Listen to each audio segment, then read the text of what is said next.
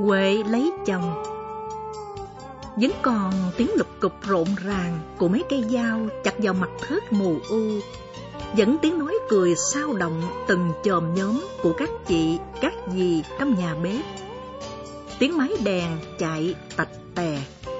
Đằng trước rạp Nhóm ca cải lương dạo đờn lững ta lững tửng. Rồi ai đó vô câu giọng cổ ngọt xớt không biết vô tình hay cố ý, anh chàng nọ kê micro gần miệng mà uống rượu.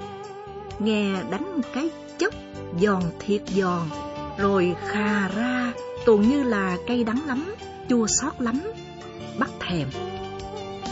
Huệ với Điềm ngồi xếp quần áo trong buồng. Điềm bò lại cửa sổ, mở chốt, đẩy hai cánh cửa lá sách sơn xanh ra.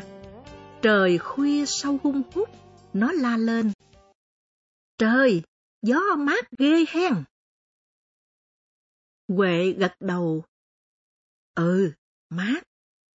Gió chài nghe thông thống trong lòng, nghe rõ ràng mùi xoài cát trái mùa chín son ngoài sông cửa. Tự dưng Huệ thấy nhớ nhà ghê lắm. Ngồi ngay ở nhà mà cũng nhớ thiếu điều rớt nước mắt cái đột xuống mặt chiếu bông. Lúc nãy ăn cháo khuya xong, ba Huệ biểu cả nhà ra đằng trước. Ông đốt nhang, khấn trước bàn thờ, làm lễ xuất giá cho con gái út. Chưa đủ lễ thì má Huệ đã khóc òa. Mấy chế, mấy gì ở nhà dưới chạy lên, bắt khóc theo. Nước mắt nước mũi lòng thòng. Thành ra ai cũng súng lại khóc, nên không có màn dặn dò như những lễ xuất giá khác. Huệ nghĩ vậy mà tốt, nó đỡ buồn tuổi. Điềm dặn.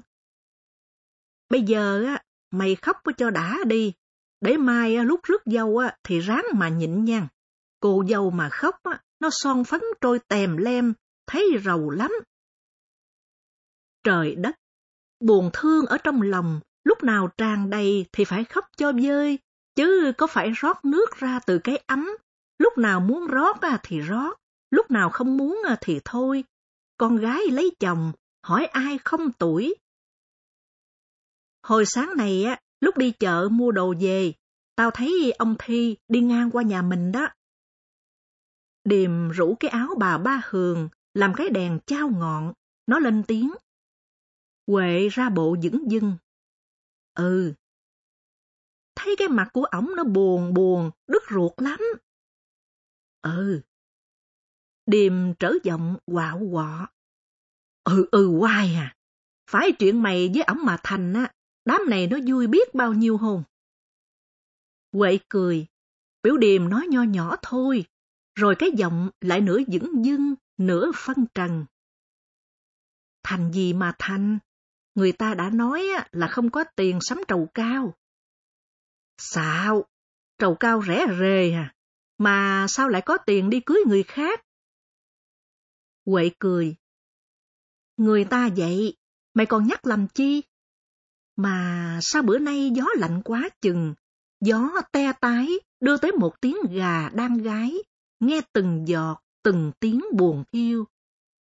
Cái vali mới, màu vôi đã đầy quần áo. Đồ của Huệ không có bao nhiêu, cũ hết rồi. Đồ bên chồng cho mới nhiều, tới 12 bộ. Điềm nhắc. Còn tập chép bài ca, mày có đem theo không? Ừ, đem theo, chút nữa tao quên rồi. Mà đem theo chắc cũng không làm gì hết. Vậy bên nhà chồng không biết còn rảnh rỗi, vừa đưa giọng, vừa nghêu ngao hát. Nhà Thuấn giường rộng, ruộng cũng nhiều, công chuyện chắc vô số. Thuấn kể, chỉ tính bẹ vừa khô rụng xuống, má Thuấn đã đi chặt mãn một năm còn chưa giáp giường. Nhưng em đừng sợ, về bển, ba má với anh không cho em làm gì nặng nề đâu. Thuấn nói thêm, quậy cười. Cực khổ nó không sợ, chỉ sợ không được vui. Nghĩ lại, có chồng vừa hiền, vừa giỏi như Thuấn, lại thương mình như vậy, làm gì mà không vui? Huệ lại chỗ đầu nằm, dở gối lên, nâng niu ấp trong tay tập chép bài ca đã cũ. Nhắm mắt, nó vẫn lật ra ngay cái trang có nét chữ nắng nót của Thi. Dưới bài hát Nhẫn cỏ, Thi ghi thêm hai câu thơ. Trăm năm ai chớ bỏ ai, chỉ theo nên gấm, sắc mài nên kim. Con điềm thường bảo, người ta lấy thơ để thay lời thề hẹn đó. Tao tội nghiệp cho ông Thi quá, mà tao cũng tội nghiệp mày nữa. Điềm vừa nằm xuống, vừa thở dài cái thượt. Huệ kêu Điềm ngủ đi, rồi lụi hụi xuống giường. Nó nói nó còn quên sợi dây nịch. Điềm xì một cái. Mày có tật tiết đồ cũ. Huệ gắt. Kệ tao, ngủ đi. Huệ bò lại chỗ cửa sổ và ngồi đó, đưa mắt nhìn xa thẳm màu đêm. Huệ ngồi đó thật lâu, đến khi má ghé vô buồn, biểu Huệ nhắm mắt một chút đi, ngày mai rước dâu mệt lắm. Huệ dạ, thổi phù cho tắt đèn. Con điềm vốn mê ngủ, đặt lưng xuống, chưa bao lâu đã thở sâu. Huệ lại thắp đèn coi bây giờ là mấy giờ rồi, dở vali ra, nói thầm trong bụng. Không biết ừ, mình có quên cái gì không ta? Nó làm như lỡ quên món gì, sau này không có dịp về lấy nữa. Mà từ đất cháy qua nhà Thuấn có bao xa, chạy xuống băng tắt qua đầm, rẽ theo kinh thợ rèn chừng 15 phút là tới. Nhưng với đứa con gái theo chồng, quãng đường đó cũng chở thương, chở nhớ. Chế Lê, chế thứ ba của Huệ, lấy chồng sát bên nhà, chỉ cách một hào ranh mà còn khóc lu bù. Hồi đó Huệ cười, chế cú cái cốc lên đầu nó. Sau này có chồng rồi biết cưng. Huệ không tin, nó biết mình rắn rỏi lắm, sức máy mà khóc. Té ra không phải vậy, nó cũng là một đứa lạc lòng. Sáng mai thôi, nó sẽ xuống giỏ rồi về ở miết nhà người ta. Nhớ cái cối xay bột, dựa hàng kệ đựng tiêu tỏi, dầu ăn, nước mắm. Con mèo ngủ thiêu thiêu trên đầu bộ ngựa, mấy cái võng văng quay quần quanh bồ lúa. Lối vô nhà trải đất đỏ, người đi ra đi vô đã mòn mấy hòn tròn tròn trọc lóc. Lối này đổ ra con đường chạy dài tới vịnh dừa. Đi chút nữa là tới đám trăm bầu, chỗ con đập vào xóm kinh cục. Bẹ dừa kéo xuống, nằm dãnh cổ. Có bẹ đã khô quắt, có bẹ còn tươi thơm. Xóm kinh ăn sâu vô đồng, từ giường nhà Huệ dòm xéo về phía tây, bỏ cánh đồng lúa lơ thơ gốc rạ là một dệt xanh rờn của dừa, của chuối. Và nhà Thi ở đó. Huệ với Thi quen nhau hồi nhỏ, Thi có tật khoái đi tắt đường đồng, đâm thẳng vô giường nhà Huệ để đến trường. Tan học về, nó có thể nhẫn nha, lang thang, đồng khơi thả diều cho tới chạng dạng. Có bữa tan trường, Thi về cùng Huệ, Thi hỏi. Tao thấy con gà mái nhà mày đẻ bậy ở đống rơm sau hè. Sao mày không làm ổ? Huệ sụ mặt xuống, môi trề ra. Gà nhà tao, kệ tao. Thi mất hứng, cào nhào. Con gái gì mà vô duyên. Đó là chuyện hồi nhỏ, trước khi hai đứa lớn lên, Thi nhận ra Huệ có duyên, đã có duyên mà còn đẹp nữa. Thi học lớp trung cấp sư phạm xong, về dạy trường cấp 2 ấp 9. Thi dạy lớp 6, ngay lớp con bé mén, con anh hay mận học. Huệ đi họp phụ huynh hoài, vô đó không phát biểu gì, thẹn thò ngồi cuối giải bàn, cũng không để ý coi Thi nói gì, chỉ nhìn Thi cười. Trời đất, quỷ thần ơi, người gì mà cười hiền thấy thương quá. Hồi xưa, lúc còn con nít, đứa nào cũng hôi nắng, cũng lùi bùng xình, đâu phải như bây giờ. Ở chợ hay ở quê gì, rồi người ta cũng lớn lên. Ở xóm này, người biết tụi nó thương nhau đầu tiên là con Điềm nhỏ bạn thân nhất của Huệ. Người thứ nhì, thứ ba biết là chú thím 13. Chú 13 bán quán cà phê cặp bờ kinh sáng.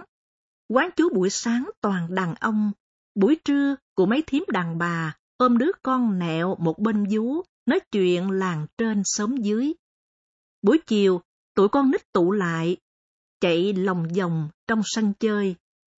Riêng buổi tối, quán chạy máy đèn chiếu phim bộ Hồng Kông phục vụ cho đám thanh niên. Có lần coi bộ phim kiếm hiệp Thiên Long Bát Bộ, tới đoạn Ai Châu chết, con Huệ nước mắt rịn rịn, chắc lưỡi như nói với con điềm. Ước gì trên đời này có ai thương tao như ông Kiều Phong thương A Châu, chắc tao sướng tới chết luôn quá à. Con điềm cười, ngó ra sau lưng, nói xa xôi. Có chớ, sao mà không?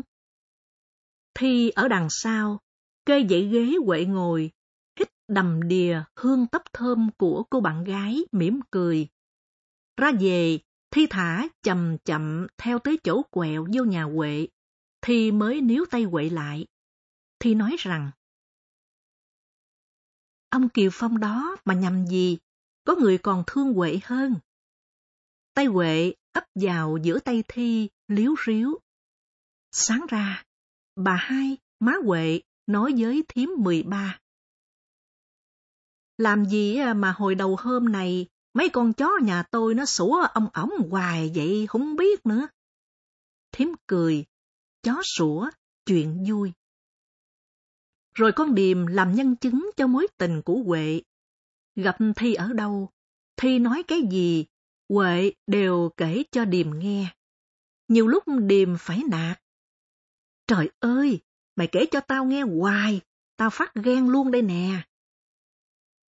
Mai mốt đây, hai đứa phải lấy chồng, con gái ở quê nuôi lớn không để lấy chồng thì làm gì? Điềm ước gì mình gặp được một người tử tế, hiền hậu, có học thức như Thi, lấy được người chồng mà tự mình tìm hiểu, yêu thương như Huệ. Huệ cười. Chưa gì hết mà chồng chồng vợ vợ, nghe kỳ quá. Nói vậy, nhưng lòng Huệ nghe ấm sang, nó mơ tới một mái nhà sớm chiều khói tỏa. Buổi sáng, nó rang cơm cho Thi lót lòng đi dạy. Trưa đón Thi về, chăm chút nồi canh chua bông súng, ăn với cá sặc, kho khô. Thương thì thương vậy, nhưng nhắc chuyện cưới, thấy không gấp gáp được.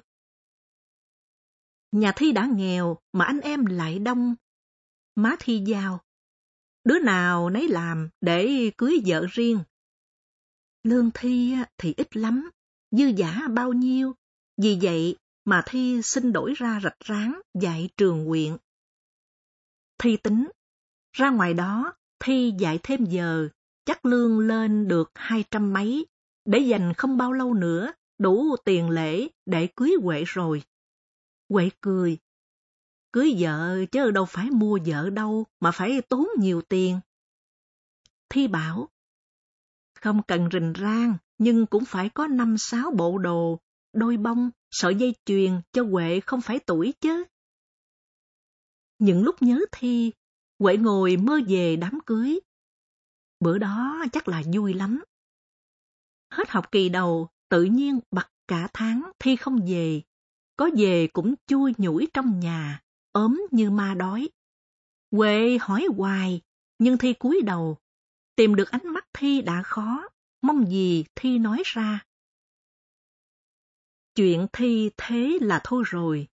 Mấy thím buổi trưa ngồi quán chú 13, công miệng nói với nhau, nghe phong phanh, Thi đi lại với con gái trưởng phòng giáo dục huyện. Cô nọ mang thai, chuẩn bị cưới. Đâu nè, thầy Thi đâu có tệ như vậy. Ừ, nhưng nghe nói thầy Thi bị gài như trong Lan và Điệp. Tội nghiệp. Tội nghiệp ai? Thì Thi chứ ai? Ở đời ngược ngạo vậy đó. Thi cưới vợ xong rồi, nhưng vẫn thường tha thểu về ở lì trong này. Huệ gặp Thi giữa đường, muốn cười, nhưng Thi lầm lũi cúi mặt. Huệ lấy chồng, thím 13 chép miệng, giọng không biết khen hay chê. Con Huệ, nó dứt tình lẹ quá ha, nó dứt cái rụp à. Huệ cười, thấy đâu có chê Thuấn được cái gì. Thuấn biết Huệ từng thương Thi mà anh cũng bước tới. Huệ bây giờ còn chờ ai nữa? Huệ chuẩn bị cho đám gã mình từ mấy tháng trước. Suốt ngày nó cầm cụi ngoài giường.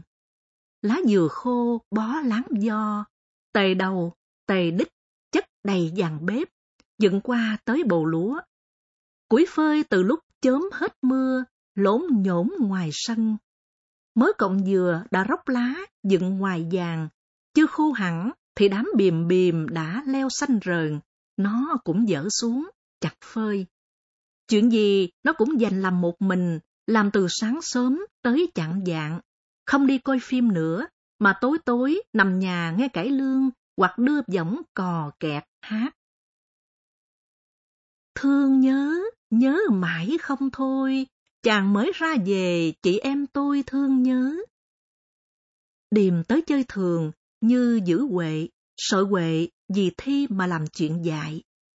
Sợ vậy thôi, chứ Huệ vẫn roi rói. Người ta thấy nó không thèm rớt một giọt nước mắt nào, như nó với Thi chưa từng có duyên vẻ gì nhau. Điềm hỏi, Sao tao không thấy mày buồn gì hết vậy? Huệ cười, Tao quên ông Thi mất tiêu rồi. Tệ quá, nhớ làm chi? Hồi đám cưới Thi, Huệ chép miệng tiếc. Phải chi Thi mời? Không được mời, nên mới nằm nhà. Gió đưa tiếng hát ngang qua đồng, lúc gần, lúc xa thăm thẳm. Hôm gần đám, Thuấn chạy xuồng qua chở Huệ đi chợ. Hai đứa mua nhiều thứ. Cuối cùng, dắt nhau tới tiệm tạp hóa, lựa bốn trái tim bằng giấy đỏ, lớn bằng cái thúng, để Huệ dán hai bên nhà hai trái. Buồn cưới nhà Thuấn hai trái. Lúc Huệ dở mấy trái tim coi kỹ coi có thủng lỗ không, thì thấy Thi đằng cuối chợ đứng nhìn. Huệ cười ráo quảnh.